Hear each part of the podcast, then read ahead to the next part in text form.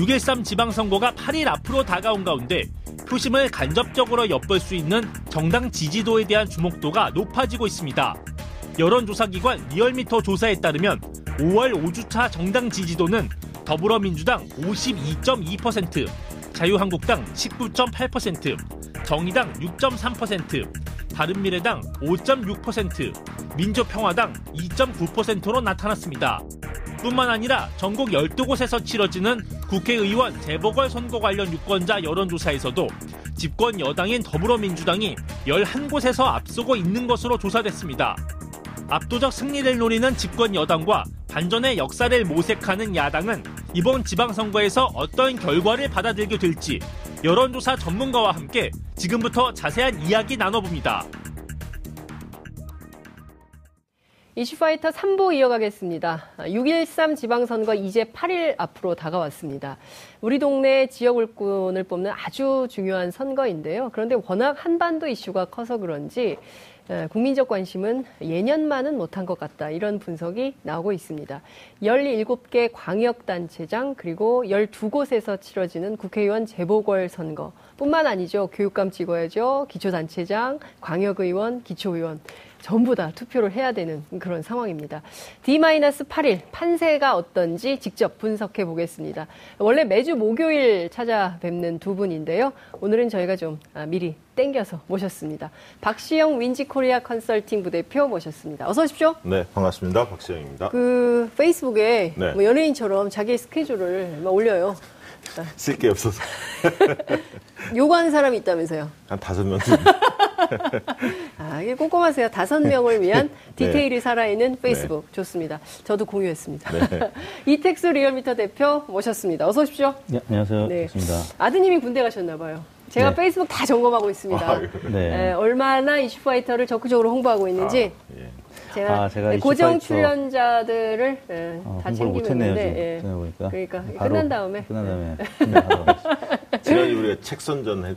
네. 페이스북 네, 네. 올렸는데. 박시영 네. 부대표는 했는데 그것도 이택수 네네. 대표께서는 안 하셨더라고요. 아, 네. 제가 그 확인을 다 하고 네, 공가의 세모를 네네. 제가 하고 있습니다. 제가 지켜보겠습니다. 네, 알겠습니다. 네, 지금 제가 오면서 보니까 어, TBS 오면서 보니까 막 그 선거 유세 차량들이 북적북적 하더라고요. 그런데 운동한 일만 많고 네. 시민들은 별로 음. 이렇게 보지 않는 네. 제가 그런 장면을 봤습니다. 차가 많이 막히니까 또 싫어하시더라고요. 과거와 좀 다른 게 아마 한 가지 눈에 띌 겁니다. 네. 현수막이 좀 많죠. 현수막이 굉장히 많습니다. 왜냐하면 과거보단 두 배를 늘려줬거든요. 아하. 예전에 이제 동별로 현수막 하나를 걸 수 네. 있게 예. 했는데 지금 이제 동 전체 동의 음. 숫자의 두 배. 그 현수막 때문에 전쟁 나잖아요. 네, 뭐 그렇죠. 뭐 어디에 중요한 네. 자리를 붙여야 된다 그래서. 그리고 이제 선거운동들의 이제 열기가 느껴지지 않은데 조금 이제 판세가 네. 좀 기울어지다 보니까 음흠. 과거보다 좀 열띤 이런 네. 어떤 응원전이랄까요? 몸짓이랄까요? 예. 이런 적극성이 과거보다 음. 조금 떨어지는 거 아닌가 하는 생각이 듭니다. 물론 이게 좀 수도권에 국한될 수는 있죠. 좀 음. 접전 지역 같은 경우는 또 다를 네. 수는 있을 것 같습니다. 그렇군요. 예. 정당 지지율 살펴보면 네. 민주당이 여전히 강세인가요? 네. 저희가 지난주 목요일 날 집계를 네. 발표했었는데 에, 이번 월요일 날 발표했던 저희가 지난주 목금까지 어, 마저 조사를 진행한 주간 집계는 어, 큰 차이는 없었습니다. 어, 민주당이 52.2%, 어, 한국당이 19.8%, 어, 정의당이 6.3%, 바른미래당 5.6%, 민주평화당 2.9%로 나타났는데요. 어, 민주당이 3.5%포인트 하락은 했는데 지난주 주중 집계 발표한 이후에 어, 금요일 날 어, 다시 반등을 했습니다. 54.4%로. 어, 제가 이제 지난주 목요일 날 방송 때좀 네. 반등할 가능성이 있다라고 했었습니다. 왜냐하면 어, 주초 중반에는 어, 최저임금법 논란 때문에 에, 국내 그 현안 때문에 당청 소식이 어, 다 부정적으로 지지율이 네. 빠지는 그런 기사가 나왔었는데 에, 지난주 후반에는 남북 고위급 회담이 열리, 열렸고요. 네. 그다음에 6.12 에, 북미 정상회담이 어, 구체화되는 그런 네. 소식들이 전해지면서 어, 대통령 지지율도 금요일부터 올랐고 음. 민주당 지지율도 어, 금요일부터 다시 오르기 시작했습니다. 그렇군요.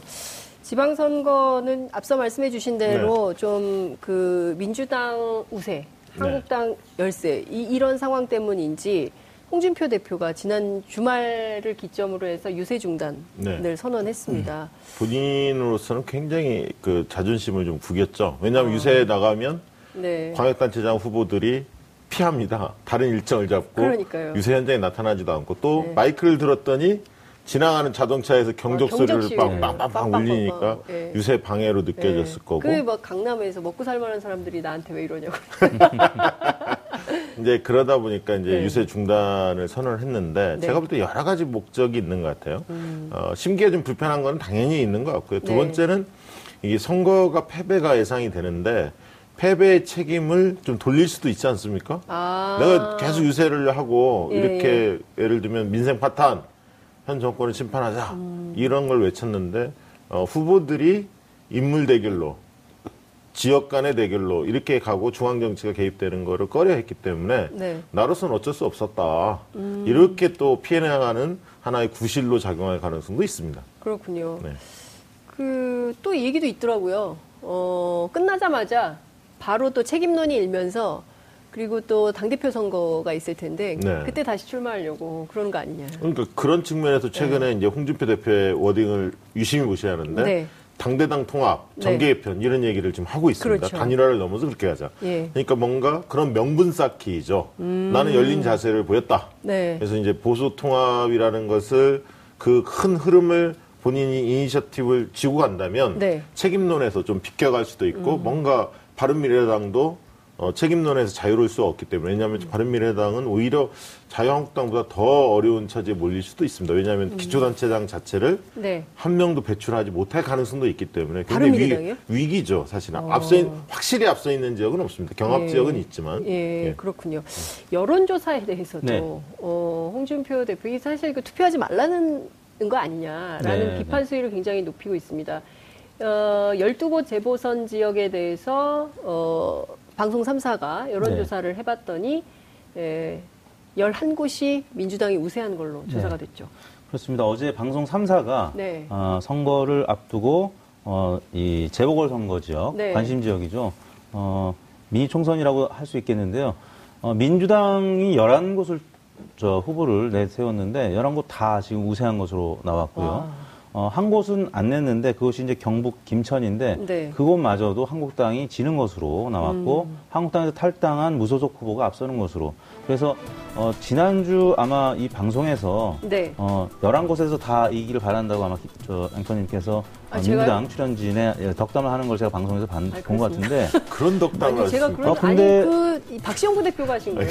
그런데 11곳 다 지금 실제 앞서도 네. 어, 너무 많이 앞섭니다. 이 어. 오차 범위를 넘는 수준으로 지금 그래프 보시겠지만 예, 예. 어, 지금 해운대를 같은 경우도 김대식 후보가 어, 홍준표 대표의 최측근입니다. 여의도 연구원 원장이고 네. 초반 여론조사는 이렇지 않았을 텐데 지금 한국당 지지 워낙 열세를 보이고 있기 때문에 음. 20% 포인트 가까이 지금 열세거든요. 네. 해운대는 사실은 배덕광 의원, 그러니까 음. 어, 한국당 후보 의원이 후, 저 의원직을 유지했던 지역인데 네, 네. 에, 지금 그런 정도가 됐기 때문에 지금 이제 보신 바와 같이 뭐 모든 지역구가 민주당이 오차 범위를 훨씬 앞섭니다. 홍준표 대표가 어, 뭐 예를 들어서 오차 범위를 넘나드는 수준, 뭐 8% 안팎이라든지 뭐 10% 포인트 안팎이면 그래도 해볼만 할 텐데 네. 지금 울산 북부 같은 경우도 마찬가지고요. 지금 제천도 그렇고 10%를 다 넘기 때문에 아 이거는 도저히 받아들일 수 없는 어, 여론조사 자체가 조작이 됐다라고 주장할 수밖에 없는 상황이 됐습니다. 다행히 이제 방송 3사는 리얼미터 조사가 아니기 때문에 제가 어제 들으셨었는데 여론 조작 얘기 나올 때마다 굉장히 조사 업계에 있는 사람들 굉장히 스트레스거든요. 아. 아무튼 이제 저희 리얼미터가 그저께 경남 조사 네. 아, 때 그런 음, 홍 대표의 비난을 받았고 어제는 방송 3사가 이제 또 비난을 받았는데 음. 네, 오늘 지금 경남 김해 조사가 지금 나오는데요. 네. 아, 민주당에서 이제 저건 재보궐선거이죠. 김경수, 김태호 어, 이 결과를 놓고 네. 어, 격차 좀 좁혀지고 있다. 음. 민주당 내부에서 뭐 그런 어, 얘기가 나왔다고 해서 오늘 CBS 노컷 뉴스에서 좀 그 민주당 네. 음, 지도부가 PK에 지금 총출동해야 된다 뭐 이런 어, 보도가 음. 나왔는데 네. 제가 볼 때는 엄살 작전인 것 같습니다. 지금 음. 일제히 모든 조사 기관들에서 부동층을 빼면 김경수, 김태호 후보의 격차가 일제히 20% 정도 차이가 어. 나거든요. 근데 이제 숨겨진 표심이 10%포인트 있다고 해도 지금 한 대략 최소 10%포인트는 뒤처지고 있다라고 봐야 될 텐데 김태호 후보가 워낙 그동안에 에, 접은 적이 없는 후보기 때문에 네. 어, 혹시 지층이 결집해서 좀 좁혀지는 거 아니냐 이런 음. 의견이 다른 당에서 나온 건 아니고 민주당에서 나왔습니다. 이거는 좀 음. 약간의 엄살 작전인 것 같고 지지층을 좀 결집시키고 네. 이완되는 것을 좀 막고자 하는 그런 음. 어떤 선거 운동의 일환이 아닌가. 싶습니다. 그, 저는 뭐 네. 이번 조사 결과를 보면서 재보궐 선거의 경우에 12곳 중에서 제가 볼 때는 9곳은 뭐 어, 판세가 거의 굳어진 양상이고요. 어. 세곳 정도가 좀 변수로 작동할 수 있다. 어디입니까? 제가 볼 때 일단 지금 지지도가 제일 붙은 게 이제 김천이죠. 김천. 김천이 아까 말씀하신 대로 무소속 후보가 사실은 이 김천시장 나가려다가 음. 여의치 않아서 네. 어, 지금 이제 국회의원 선거로 턴을 했던 분인데요. 네. 이분이 이제 29.1 최대원 후보죠. 최대원 후보. 예, 네. 29.2 그리고 네. 한나라당 후보 송원석 후보가 22.8이니까요. 자유한국당 후보죠. 어, 한국당, 예, 네. 한국당 후보죠. 네. 이 접전이 있고요. 그다음에 이제 두 곳 정도가 또 지켜봐야 한다고 봅니다. 어디입니까? 충북 제천 난양하고 아. 울산 북구는 좀 끝까지 좀 봐야 할 게 아닌가. 지금 현재는 한 13%포인트 정도 그 민주당 후보들이 일제히 앞서고는 있습니다만 네. 제천 단양 같은 경우도 그 아직은 판단 유보층들이 있고 또 이 단양의 그 지역 표심들이 있습니다. 보수 성향이 굉장히 강해서 아. 좀 더 지켜봐야 할 것 같고요. 울산 북구도 마찬가지로 네. 좀 판단 유보층들이 꽤 있습니다. 그래서 이 두 곳은 어, 상황을 끝까지 좀 예의주시한다. 저는 네. 좀 그렇게 보고요. 아까 이제 홍준표 대표가 이야기했던 여론조사 못 믿겠다. 네. 이렇게 하는 이유는 뭐 사실은 어, 자기 지지층의 사표 방지 심리를 그 차단하면서 지지층을 결속시키려는 의도도 있고 네. 또 한 가지 이런 게 있는 것 같아요. 여의도 연구원에서 하는 방식이 아직 정확하게 확인되지는 않았습니다만 지금 이제 아마 우리 청취자들도 어, 중앙선거 여론조사 심의위원회 들어가 보면 다양한 여론조사가 실시간 다 떠 있거든요. 네. 이 보시면 알겠지만, 근데 이제 조사 방식에 있어서 유선과 무선을 섞어서 많이 하지 않습니까? 예. 전화 면접 조사 방식이나 ALS 방식으로 하는데 100% 유선 방식 조사 같은 게 간혹 있습니다. 광역단체장의 경우. 음. 그런 경우에는 사실은 한 20%포인트 이상의 격차가 납니다. 유무선을 음. 섞는 조사보다는. 네. 그래서 이 조사 방식을 어떻게 하느냐에 따라서 신뢰도가 좀 달라지는데요. 네. 어, 제가 볼 때는 그 홍준표 대표가 원하는 조사 방식은 그런 것 같습니다. 거의 뭐 100% 유선 조사, 집전화로 하거나 음. 아니면 이제 보, 연령별로 보정을 되게는 해주는데 보정 네. 없이 그냥 응답 기반의 그냥 연령별 보정 없이 조사한 거나 음. 또한 가지는 뭐냐면 지난 대선 때 투표 의향을 물었을 때 문재인 후보를 찍었다는 분들이 한 60% 가까이 나옵니다. 실제 실제 네, 투표는 네, 네. 득표율은 42 정도밖에 안 나왔음에도 불구하고 이 거짓 응답을 하는 분들이 당연히 나오죠. 어, 떤 때나 마찬가지로 승리자들한테 그렇게 네. 답변을 하게 되어 있는데 그런 것들을 이제 가중치를 적용해서 홍준표를 찍었다는 분들은 적기 때문에 그걸 늘려주고 음. 어, 문재인 후보를 찍었다는 층은 좀 실제 득표율에 맞게 조정을 하면 네. 대개 한 10%포인트 이상은 움직입니다. 음. 여러 가지 그런 것들을 감안해서 어, 자유한국당에 유리하게 나오는 조사들, 네. 뭐 자체 조사일 수도 있고요. 음. 그런 걸 감안해서 말씀하시는 것 같은데 대개는 지난 선거 때 대개 확인됐지만 유선과 무선이 적어도 최소 50대 50, 음. 보통 한 70대 30 정도로 무선이 좀 많은 게 네. 예, 적정 비율이 아니냐. 이게 어. 이제 어, 공식화된 학계 의견은 아니지만 조사업계가 공통적으로 조사를 하면서 느꼈던 어떤 감이 있거든요. 네. 그래서 이제 그런 조사들을 좀 신뢰하시는 게 청취자분들이 음. 어, 민심을 이해하는 데 도움이 될 거다. 그렇게 보고요. 박시영, 마지막 한 마디만 네. 더 붙이면 아까 민주당에서 이 김경수 후보 한 자릿수 좁혀했다. 그래서 지금 사실은 언론이 보도가 됐는데 제가 듣기로는 그런 건 있습니다. 그러니까 농촌 지역하고 도시 지역하고 별도로 쿼터를 해서 조사를 해보면 네. 약간 좀더더 좁혀지는 경향은 있습니다. 그래서 민주당에서 실제로는 1, 2주 전에 그런 조사를 해봤던 네. 게 있었던 것 같고 근데 지난 주말에 조사를 하면 다시 이렇게 좀 벌어지는 그래서 어 이번에 이제 보도했던 것들이 과거의 이야기지 네. 최근의 흐름은 아닌 것으로 아, 그렇게 저는 뭐 전해드렸습니다. 그렇군요. 지금 박시영 부대표께서는 아홉 곳은 확실히 판세가 굳어진 것 같고 네. 재보선 12곳 네. 가운데 말이죠. 그리고 세 곳은 지켜봐야 된다라고 얘기를 하셨는데 이택수 대표께서는 네. 어떻게 보세요? 열한 곳이 음. 여전히 민주당에게 우세한 지역이라고 보십니까? 아니면 말씀해 주신 대로 좀 바뀔 수도 있다고 보십니까? 어떤 변수가 있을 수 있을까요? 어, 11곳이 이제 민주당 입장에서는 베스트 케이스고요. 네. 어, 그나마 고속으로 민주당 입장에서 월스트 케이스로 본다라고 하면 9개가 맞습니다. 왜냐하면 아. 까 충북 제천과 울산 북구가 대략 13%포인트 격차로 그러네요. 앞서고 있는데 네. 제가 말씀드린 대로 오차 범위를 생각한다라고 했을 때뭐 네. 대략 8%포인트에서 한 10%포인트 정도를 네. 야당에 얹어준다라고 하면은, 어, 음. 어, 그러면 뭐 이제 10%를 한국당 후보들한테 얹어준다라고 하면은 오차 범위 내로 좁혀지는 거거든요. 네. 실제 에, 지방선거나 총선은 여론조사 아, 결과 예측에 있어서 많이 실패했었고 그게 대부분 여당 과대 표집 현상이 나타나서 그랬었습니다. 그래서 음. 대략 어, 그 보수적으로 한 10% 포인트를 한국당 후보한테 얹어준다라고 했을 때 오차 범위 내 접전인 지역이 바로 제천, 단양과 울산 북부인데 네, 그 경우에 만약에 역전된다라고 하면 아홉 개가 되는 거고요. 근데 네. 저는 이 두 지역이 13% 격차면 쉽지 않을 것이다. 그리고 어 현재 기준입니다. 그리고 이제 또 북미 정상회담이 네. 6월 10일에 있기 때문에 예, 워낙 큰 이벤트가 있어서 네. 어, 오히려 벌어지면 벌어졌지 이게 좁혀지기가 좀 어려운 상황이 아닌가 오. 싶습니다. 그래서 저도 뭐 네. 사실은 11곳 승리 가능성이 민주당이 좀 더 많다고 보고요. 다만 이제 이런 면은 있습니다. 판단 유보층들. 그러니까 음. 원래 자유한국당 보수의 그 어떤 영향력이 큰 지역. 네. 그러니까 예를 들면 영남권이라든가 충북 제천 당양도 상대적으로 보수색이 네, 강한, 강한 도시, 도시 입니다. 울산도 마찬가지죠. 그렇죠. 이런 지역에서는 잘 모르겠다라고 응답하는 층, 음. 이 층을 판별 분석을 해보면 네. 이게 대세가 민주당 쪽이 지금은 예를 들면 대통령 지지도도 높고 민주당이 음. 전체적으로 우세하기 때문에 민주당에 대해서 우호적인 시각보다는 네. 자유한국당 성향에 가까운 분들이 좀 더 응답을 회피하는 경향이 있습니다. 아. 그러니까 이분들이 이제 기권을 하거나 네. 일부는 이제 민주당 쪽을 지지하기도 하지만 자유한국당 후보를 좀 더 지지할 가능성이 있기 때문에 아까 음. 이제 말씀하셨듯이 네.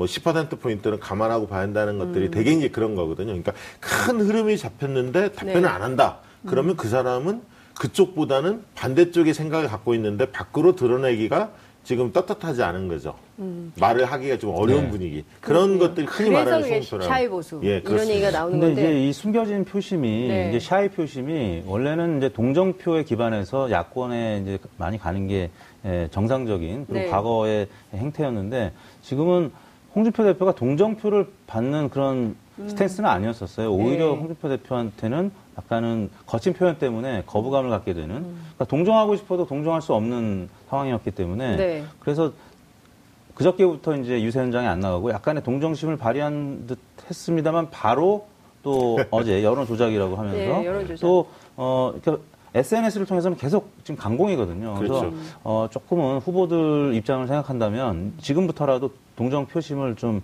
어, 이 유발시킬 수 있는 그런 캠페인이 필요하다고 봅니다. 그러니까 그게 홍준표가 눈에서 사라지는 것도 필요하지만 네. 그건 기본이고 사실은 보수가 어떻게 바뀔 수 있고 반성하고 뭐 이런 모습들을 어떻게 보여주냐 모습 어, 중요한데 비전, 비전. 예를 들면 이제 김태호 후보 같은 경우는 TV 동영상 보니까 뭐 예. 계란으로 맞고 잘못했다 음. 이런 식의 이제 동정론을 네. 호소하는 읍소형 읍소형. 네. 아니 사실 그런 것들이 약간의 보수 원래 보수 텃밭에서는 지금 통할 수 있는 전략이죠. 제주도도 사실. 좀 그런 거 있지 않습니까? 그렇습니다. 예. 원희룡 그다음에 그 대구시장도 그렇고 네. 번영진 시장. 대구시장은 그게 득표 득표인으로 네. 작용할 네, 것 같지는 않습니다. 예, 논란이 워낙 네. 커서 예. 오히려 그게 권영진 후보한테는 오히려 마이너스일 네. 가능성이 저는 네. 있다고 봅니다. 어. 자 투표율은 어떨 것 같으세요? 투표율은 뭐 대략 60%대 중반 정도 나올 것 같은 게요. 네. 근데 아, 성관위에서 중간. 어. 성관위에서 매년 음, 선거 때마다 조사하는 게 있는데 성관위에서 최근 조사한 바에 따르면 대략 60% 중반으로 음. 어, 나올 가능성이 있고 네. 또 30대의 투표 의사 또 관심도가. 네, 네. 생각보다는 높게 나타났습니다. 음. 그래서 어, 5, 60대는 어, 지난 4년하고 전하고 비교해 봤을 때 비슷했고요. 네. 30대가 투표 의향이 굉장히 높아졌고 음. 또 사전 투표율이 뭐 지난 대선 때도 20%를 넘었는데 네. 지금 문재인 대통령이 이제 사전 투표 하겠다고 하면서 또 월드컵이 있기 때문에 미리 투표하는 분들이 많이 있을 겁니다. 음. 물론 이제 한국당에서도 사전 투표율이 높으면 어, 한국당이 유리할 수도 있다는 주장을 하지만 네, 네. 일단 연령대별로 보면 30대가 투표 어, 의사가 가장 높기 때문에 네. 어, 민주당의 예, 즉 강세가 음. 또 여전히 예상되는 그런 음, 수치가 나오고 그러니까 사전 투표로 과거에 분석을 해보면 처음 도입할 때는 네. 그 젊은층들이 좀 많았었어요. 그렇죠. 근데 이제 보니까 60대나 20, 30대나 비율은 비슷합니다. 비슷해요. 큰 차이는 없습니다. 맞아요. 근데 네. 그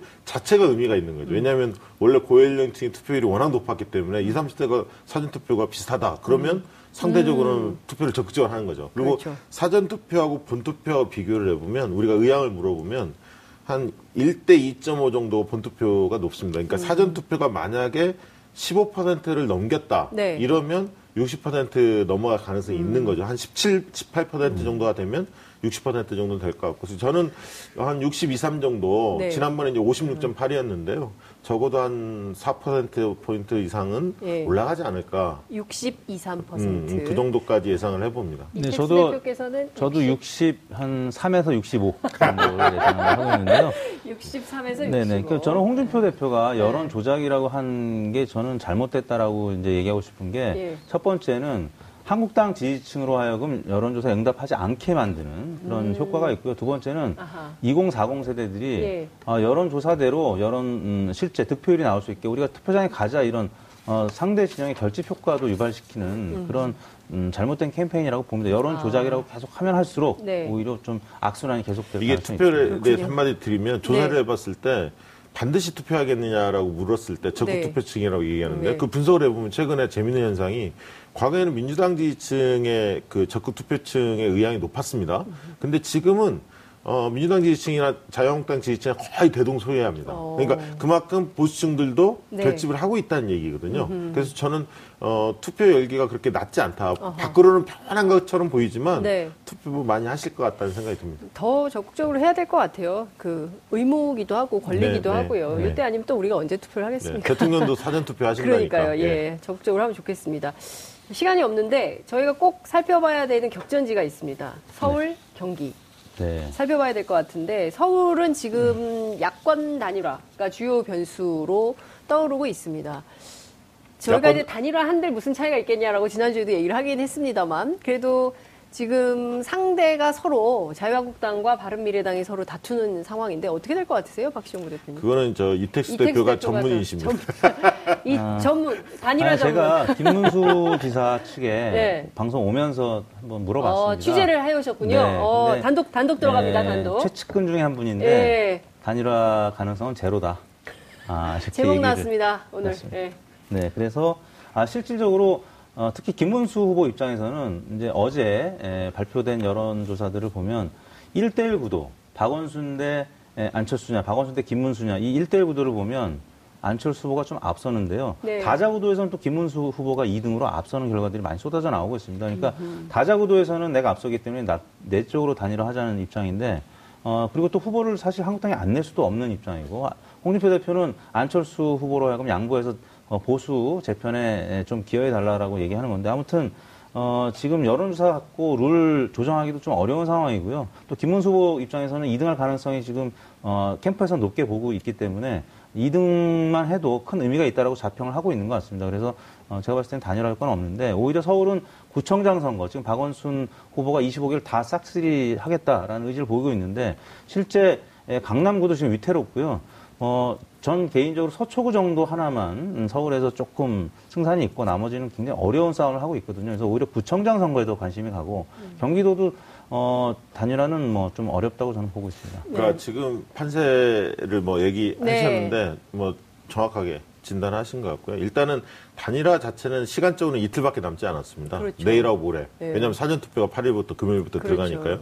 근데 이 단일화라는 게 어, 서울시장 안에 단일화를 해서 해소되지는 않습니다. 왜냐하면 구청장, 시의원, 구의원 다 있기 때문에 네. 만약에 자기 당의 후보가 서울시장 후보가 없어졌을 때 타격을 입거든요. 그럼요. 그러니까 그분들의 동의를 받아야 하는 상황이기 때문에 굉장히 어렵습니다. 그리고 어, 결국은 여론조사 아니면 정치적 결단인데 누구 한 명이 양보를 해야 하는데 쉽지 않다. 왜냐하면 이게 이제 단일화돼서 승리 가능성이 있다면 모를까 그렇지 않아, 않을 거라는 여론조사 결과들이 많이 쏟아지고 있기 네. 때문에 결국은 보수의 주도권 싸움을 대비한 그런 어떤 측면에서 볼 때는 단일화하기엔 좀 어렵지 않나. 그리고 음.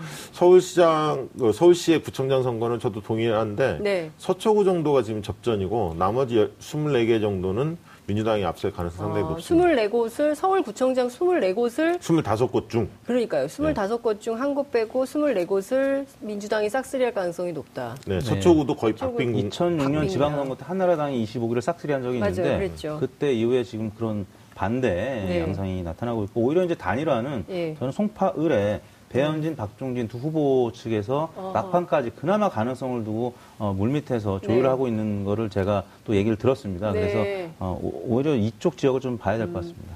누구로 단일화를 할까요? 배, 어, 배현진과 그 지금 지지율을 보면 어제 이제 방송 3사 아까 그래프 예, 나, 나갔지만 예, 예. 배현진 18.4, 박종진 6.4 합치면 예. 뭐 대략 25% 가량 되고요. 네. 어, 최재성 후보가 39%입니다. 그러면 네. 격차가 15% 차이인데 예. 아까 말씀드린 대로 숨겨진 야권 표심 10%를 감안한다라고 예. 하면 오차 범위 내 접전을 할 수 있다라는 기대가 있, 고 네. 박종진 후보가 사실 공천 과정에서 국민의당 출신들과 워낙 갈등이 심했었기. 때문에 네. 보수 재편을 앞두고 배현진 후보는 한국당 쪽에 우호적인 제스처를 취할, 취할 가능성도 좀 있다고 봅니다. 아, 네. 어떻게 보세요? 아니 뭐 별로 관심 없는 지역이었는데 말씀하시니까 좀 관심을 가져야 할 것 같다는 생각이 좀 들었고요. 왜냐하면 네. 좀 격차가 좀 나서 상대적으로는 음. 접전지 중심으로 우리가 관심을 네. 갖는데 노원에 비해서는 격차가 그래도 좀 덜한 네, 덜하죠. 어제 예, 방송 선거 예, 예. 결과에 따르면 이게 지금 민주당 싹쓸이 싹쓸이 얘기하는데요. 사실은 그럼 경제 2000, 심리가 또 생기지 않습니까? 2006년에 과거에 예. 한나라당이 어, 기초단체장을 155곳을 석권했습니다. 예. 어마어마하죠. 지금 민주당이 아마 예상을 하건데 제 예상에는 많이 어, 이제 대충 대략 재는 한 145개 음. 내외 정도를 얻을 것 같은데, 그러니까 네. 2006년까지는 아니다. 음. 자유 한나라당이 당시 얻었던 네. 그 정도 분위기는 아닌 것 같다는 생각은 듭니다. 그렇군요. 경기지사 선거는 사실상 네가티브가 너무 심각합니다. 네. 어, 떨까요 저는 어. 오히려 경기도의 경우에는 아, 사람들이 투표장에 안 나오려고 할 가능성이 있지 않을까. 전체 시도 가운데 경기도가 어떨까요? 투표율이 음, 평균 지상은 할까요? 어, 검색어 상위에 오른 이 선거판은 경기도밖에는 없. 것 같습니다. 예, 어, 후보 3명 모두가 검색어 1, 2, 3위에 올랐었고 네. 그러니까 오히려 이제 지방선거에 대한 관심을 불러 일으킨 음. 지역 중에 하나라고 보는데요. 네. 선관위에서 주관하는 방송 또 TV 토론이 곧 이제 오늘, 오늘 있다고 하는데요. 네. 어, 오늘도 굉장히 네거티브한 어, 토론이 예상이 되는데 네. 오히려 그럴수록 시청률은 높아지고 방송 음. 어, 많이들 볼 것 같은데요. 네. 근데 이제 판의 변화는 뭐 크게 지금 일어나고 있지는 않은 것 같은데 지난주 말씀드린 대로 김영환 후보는 이제 조금 지지율이 이제 올랐을 가능성이 있는데 네. 예, 여전히 지금 음. 어, 이재명 후보의 강세가 지속이 되고 있는 그런 모습이 네. 나타나고 그러니까 있습니다. 지금 29일 날 토론회를 했거든요. 네. 근데 29일 날 토론회 이후에 음흠. 조사한 결과가 아직 발표된 곳은 네. 없습니다. 28, 네. 29일 양일간 한 적은 있지만 네. 토론회 완전 이후에 30일부터 어, 조사를 조사를 진행해서 발표한 뭐 조사 기간이 아직 없기 때문에 좀 지켜봐야겠는데 네. 제 느낌으로는 어, 29일 날 토론회 이후에 한 2, 3일간 네거티브에 대해서 SNS상에서 굉장히 화제가 되지 않았습니까? 네, 맞아요. 그럼 뭐 실시간 검색어 뭐 1, 계속, 2, 3위를 네, 계속 맞아요. 다퉜죠. 네. 이제 그런 과정에서 분명히 어, 이재명 후보의 지지는 좀 빠지고 음흠. 남경필 그다음에 김용환 후보의 지지는 좀 올라서 네. 두 후보 간의 격차는 조금 좁혀지지 않았나 이렇게 봤고요. 네. 근데 이제 주말을 거치면서 자유한국당이 좀 악재가 몇 개 있었죠. 뭐냐면 홈페이지에 걸었던 이 욕설 파문 이재명 후보의 욕설 파문이 어, 개시 중지 네. 맞습니다. 가 결정이 됐습니다. 네. 그리고 또 이제 뭐 김부선 저희 배우하고의 뭐 여러 얘기 있는데 그런 부분에 대해서 이재명 후보가 또 해명을 했고 네. 그러면서 좀 정치 전선 쪽으로 옮겨가는 것 같아요. 그 전에 음. 이제 네거티브 전선이 형성이 되다가 네. 지금은 이제 개인 간의 그런 문제보다는 정책 대결로 예, 정책 대결 더 나아가서 정치 전선. 예. 이게 뭔 얘기냐면 어, 자유한국당을 심판해야 하는 거 아니냐. 네. 그래서 이재명 후보 측에서 유세 전략을 좀 바꾼 측면이 좀 있는 것 같아요. 네. 그래서 이제 개인을 설명하기보다는 홍준표 대표를 이야기하고 음흠. 그래서 자유한국당 이번에 심판해야 하는 선거다. 네. 여당이 아닌 야당을 심판하는 선거다. 예. 이렇게 좀 규정하고 들어가면서 어, 다시 격차가 조금은 음흠. 벌어지는 느낌인데요. 중요한 건 이제 오늘 토론 이후에 네. 내일하고 모레 사이에 이 여론이 어떻게 형성되는지를 음. 유심히 좀 네. 지켜봐야 할 것 같습니다. 여론조사 공포 금지가 언제부터인가요? 음, 내일까지 조사한 거를 발표할 수 있고요. 내일까지 조사. 6월 6일까지. 예. 6월 7일부터 조사하는 거는 공표 보도가 안 되기 때문에 예. 예, 내일까지 조사한 네. 거를 목요일 날 예. 어, 장윤선의 이슈 파이터를 통해서 확인하실 수가 있습니다. 그러니까 오늘 내일 여론조사 기간이 굉장히 바쁩니다. 많이 아, 조사가 이루어집니다. 예. 네. 그 바쁜 가운데 네. 이슈 파이터를 찾아주셔서 네, 페이스북에도 올리도록 하겠습니다. 제가 끝으로 이걸 꼭 여쭤볼게요. 시간이 다 되긴 했는데 아까 이제 배현진 네. 아나운서 네. 그다음에 박종진 앵커 두 사람의 단일화 그리고 박종진 네. 후보가 이후에 보수 재편을 네. 염두에 두고 배현진 후보를 밀어주면서 양보할 가능성이 높다 이런 말씀하셨는데 사실 지금 높지는 보면 않은데 그래도 있습니다. 있을까 네. 있다. 근데 다른 지역에 비해서는 높다. 네, 그러면 이게 김우성 전 대표도 그렇고요. 어, 앞서 말씀해 주신 대로 홍준표 대표도 그렇고요. 이 보수 재편 얘기가 계속 나와요. 네. 어제 진수 의원도 그런 얘기를 했었거든요. 네. 어떻게 보세요? 이후에 이제 이번 선거는 끝났다고 보고 그러니까 다음을 대비하는 방식으로 보수가 재편된다 이렇게 보십니까? 재편될 수밖에 없겠죠. 그 왜냐하면 총선을 앞두고 그럴 수밖에 없는데 그러나 이게 이제 기조 기성 정치권에서만 예를 들면 논란이 있고 이합 집산이 있으면 감동이 없을 거고요. 음. 결국 관건은 기성 정치권 내에서는 새로운 리더십을 형성할 수 있느냐. 음. 기성 인물들이 아니 중진들이 아니라 초재선 그룹들이 혁신을 외치면서 뭔가 몸부림을 치고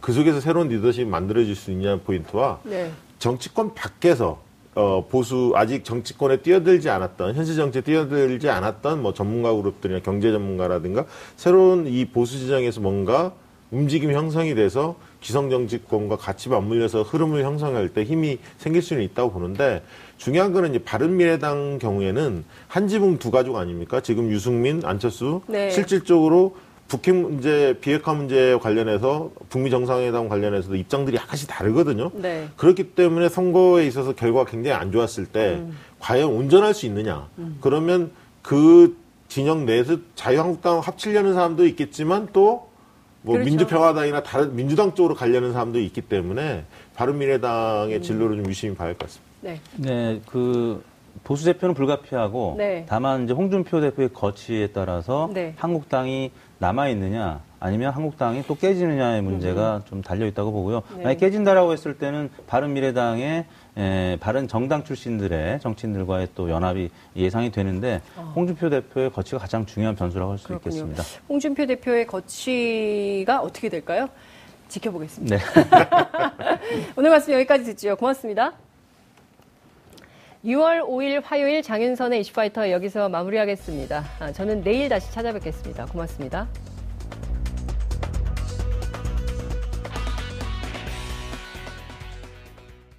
오늘 방송 좋았나요? 방송에 대한 응원 이렇게 표현해주세요. 다운로드하기, 댓글 달기, 구독하기, 하트 주기. 더 좋은 방송을 위해 응원해주세요. 다운로드하기, 댓글 달기, 구독하기, 하트 주기. 기억하셨죠?